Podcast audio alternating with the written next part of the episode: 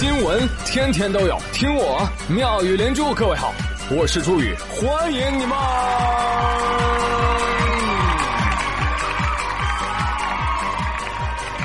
谢谢谢谢谢谢各位的收听啦！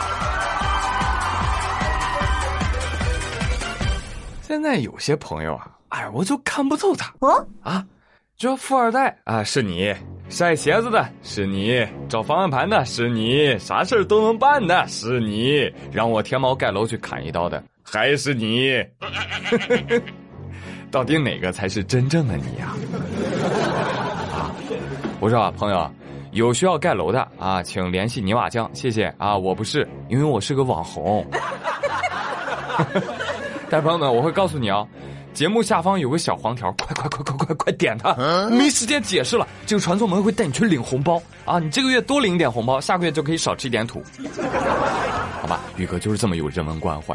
提醒大家啊，这是天猫双十一主会场最后的秒杀机会了啊，是你冲刺的最后时刻了，杀！全军出击！哎，估计我不说，今天晚上也有很多人已经做好了血拼的准备，对吧？熬夜到头秃嘛，这个其实就是当代青年人的真实写照。美国作息，俄国脾气，中国胃口，英国发型。耶，我们个个都是四国混血儿。你肯定很喜欢我。那看到这样的场景呢，有一些老一辈的企业家啊，看不下去了，啊。年轻人要有一些追求，别急火火的去赚钱去花钱，先去做公益。What？啊，这话谁说的呢？王石，王老爷子。啊，王老爷子前几天在宣传他的新书的时候啊，接受采访的时候就说了：年轻人呢，做什么事儿啊，都不要着急，你们有时间，知道吧？年轻人呢，一定要想一想，你到底想做什么。你看，我有个朋友啊，我有个朋友就是华大基因的汪建，他女儿高考之前就跟他说了，说爸爸，我不想上学，我就想跟着你去登山。一年之后呢，他女儿又说了，爸爸，我想去读书了。少来了。结果一考试就被杜克大学给录取了，啊，毕业找工作的时候去了麦肯锡。面试本来二十分钟，后来他和面试官聊了一个多小时。为什么呀？因为面试官也是登山爱好者。这当时他就被录取了。哦，你真厉害，你知道吧？而面试官还说了，杜克大学毕业的人很多，能登雪山的能有几个？你看看，是不是？所以我说啊，你们现在有些年轻人太急躁了。没想好自己的目标之前啊，你就先去做公益嘛，对不对？你或者探险去。忍你到现在了，别老想着赚钱，别被一些东西给困住。好了啊，新闻讲完了，这就是现代版的何不食肉糜。哎，王石老爷子，问问您啊，问问您。您知道猪肉现在的价格吗？再问问您，您年轻的时候就已经做公益了，还是探险了？您现在这个样子，张口就来，那要真是误了别人的前途，您负责吗？对呀。而且说这种脱离群众的话，是会犯众怒的。再说了，朋友们，如果你知道王石爬一次山要花好几百万，前前后后花掉了万科三千多万的话，你的愤怒值还会更高一些。所以我并不是否定王石说的，年轻人应该做公益，做公益当然是件好事啊，对不对？但是非常对不起，我十分确定、一定、以及肯定，我想吃饱了肚子再去做公益，不然被公益的一定是我。这觉悟不够啊！我我我我我谢罪啊！我下跪，我给你磕头了。但是后来呢，我细品了品这个话啊，朋友们，我就发现啊，不对，王石这话呀，不是跟我们社畜说的。他是跟有钱的年轻人说的，是吧？有富二代们，然后你们不要老是想赚钱，你们要做公益，去做探险。你看这不挺好吗？对不对？但是我们社畜一听，哎，还以为是勉励自己的，然后难免就有一种被冒犯的感觉。哎，不要一厢情愿的把自己带入，好吧？我们跟华大的公主那怎么比，对不对？所以有的时候啊，人跟人的差距啊，比人跟狗还大，是不是？啊，但是王总，我想指出你的两个错误。第一个，是你错把登山当冒险；第二个，你错把冒险当成就。就说白了，你喜欢登山，那只是你的一个爱好和选择而已啦，对不对？我不登山，我就不能冒险了吗？我不冒险，我人生就白活了吗？No。换句话来说，在几十年前没有职业的向导、没有现代化的装备的时代，那个时候你去登山，尤其是登珠峰那样的高山，那才真叫探险，九死一生啊！而且还承担了很多国家和民族的重任，所以很值得尊重。如今呢，登珠峰已经成为了一门生意。啊，这上珠峰的都不是堵车啊，已经堵人了，啊，今年春天的时候，尼泊尔发生了一连串的事故，还记得吗？大好的天气啊，十余个登山者因为排队等候时间被堵死在了山巅，死了，没死于自然灾害，死于人祸。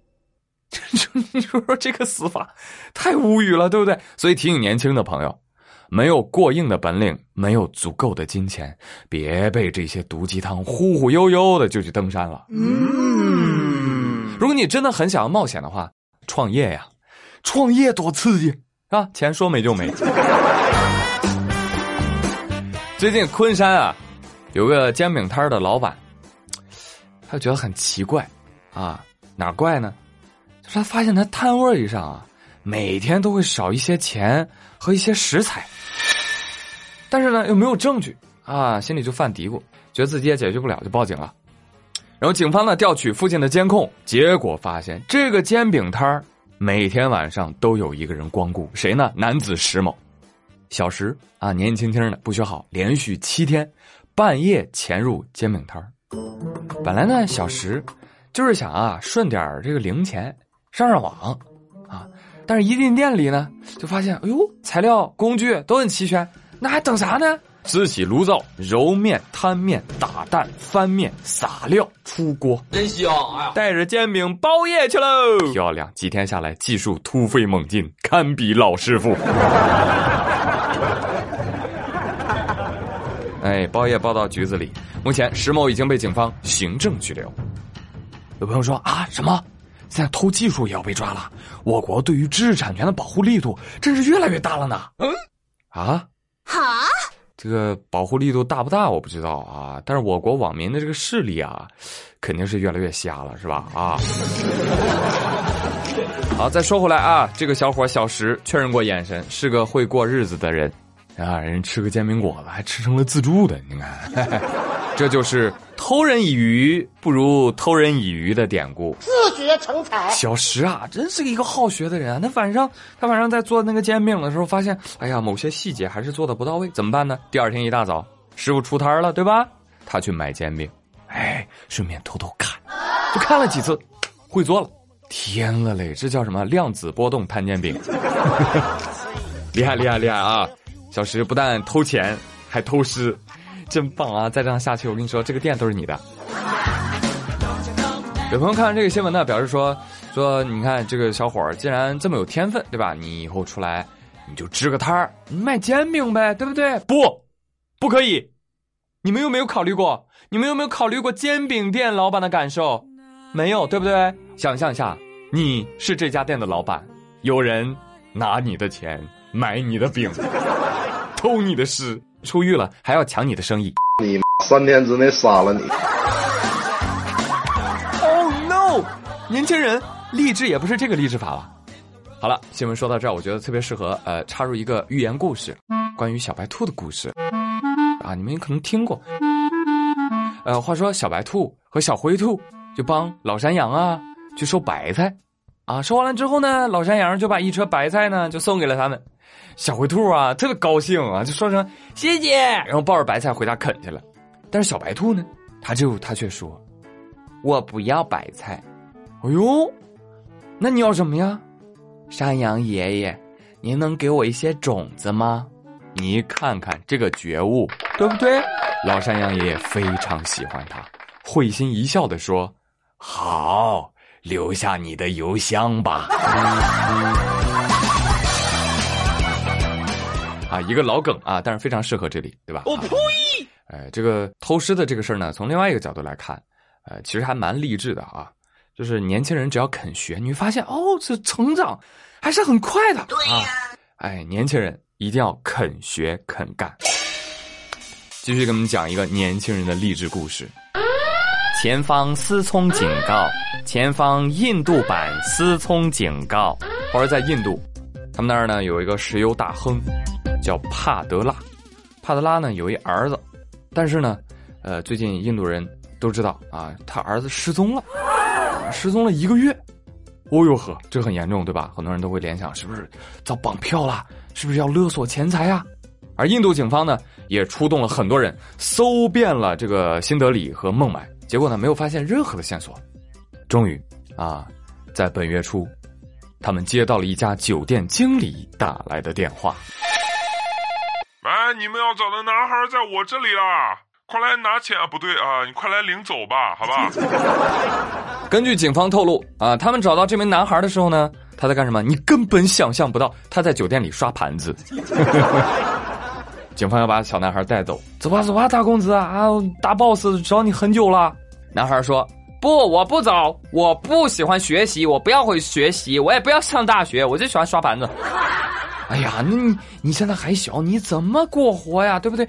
哎，你这段日子怎么过来的呀？对呀。哼，有什么了不起的？我这段日子都在高速公路上的小卖部，还有餐馆里面打工。我我还睡过大街呢，别瞧不起人。我其实之前我就想从家里逃走了，这次难得有这个机会，你们快放过我吧！我想通过这个机会来证明我自己，证明我的潜力。呜、我先为他鼓鼓掌啊，朋友们！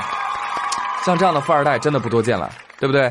这个就是印度版的小燕子，就情愿刷盘子，也不愿意读书。一秒骂人，一苦千金。宝贝儿啊，来来来来来，给你讲一讲哈，刷盘子是不需要潜力的，好吗？你只需要一个洗碗机啊！难道你的人生目标是做一个洗碗机吗？啊！但是也请别灰心，虽然呢，你现在要被迫回家继承你们家十个油田。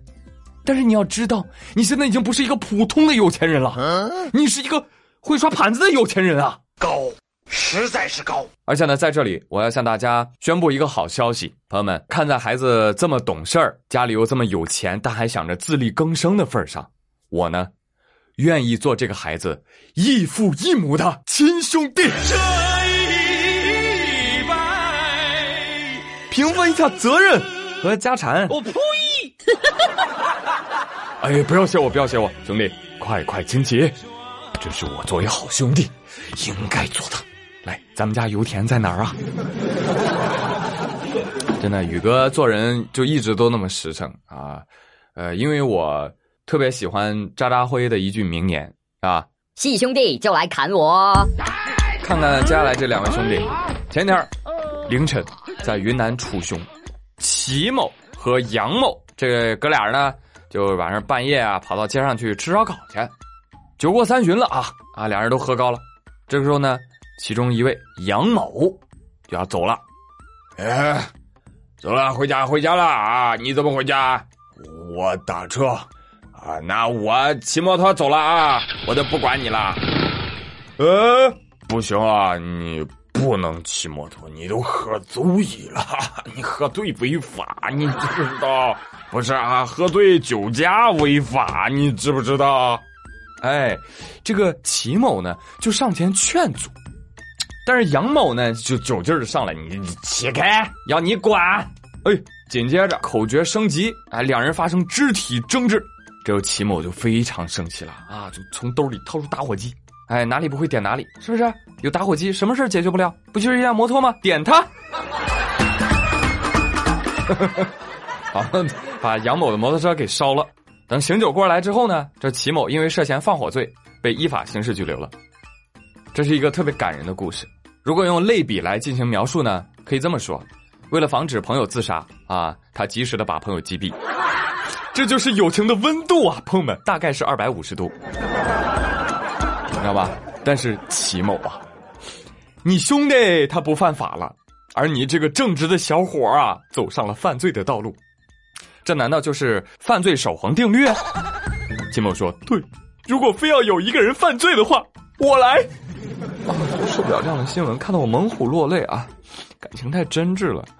就像宇哥我，其实今天宇哥我也要做这样一件感人的事情，就是如果朋友们，你跟我之间一定要有一个人做恶人的话，那就让我来当吧。我不能眼睁睁的看着你们双十一今天晚上花这么多的钱，所以把钱打给我，我来花。滚滚滚！但其实啊，我也懂得啊，智饮如同治水，宜疏不宜堵。所以呢，哎呀，我今天决定干脆反其道而行之，为你们送上天猫红包。谢谢你，能省一点儿是一点儿，反正你都要买，对不对？至于能抢到多少红包，凭本事喽。哎，宇哥只能帮到你这里了，好吗？赶紧吧，戳节目下方小黄条，快去领啊！好了，朋友们，感谢大家收听今天的妙语连珠。那今日份的互动话题就是，说说你那智障的好朋友，你们之间发生过什么样难以启齿的智障故事？欢迎分享。我是周宇，感谢收听，我们下期再会喽，拜拜。看我如何打好手上这副好牌，要穿好鞋，要开好车，要摆起大脸别说。三分甜点，七分大片，演好自己的节目。嘿嘿，Look at me，我出身平凡，没得好命。嘿嘿，不说那些，再大的困难我自己搞定。去考世界千变万化，就像是座魔法大厦。每天醒来事情太多了，遇到困难千万不要害怕，从来不熄灭，我只信我自己。生活要开心，打消所有顾虑，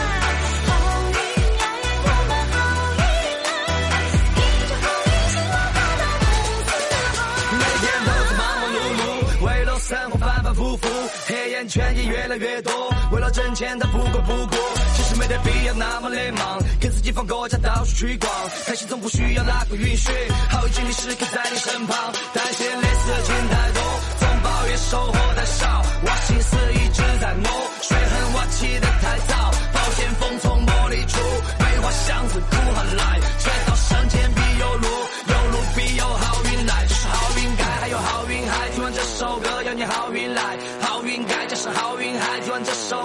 好运来，好运该这是好运还，就让这首歌让你好运来，好运该这是好运还，就让这首歌让你好运来。Stay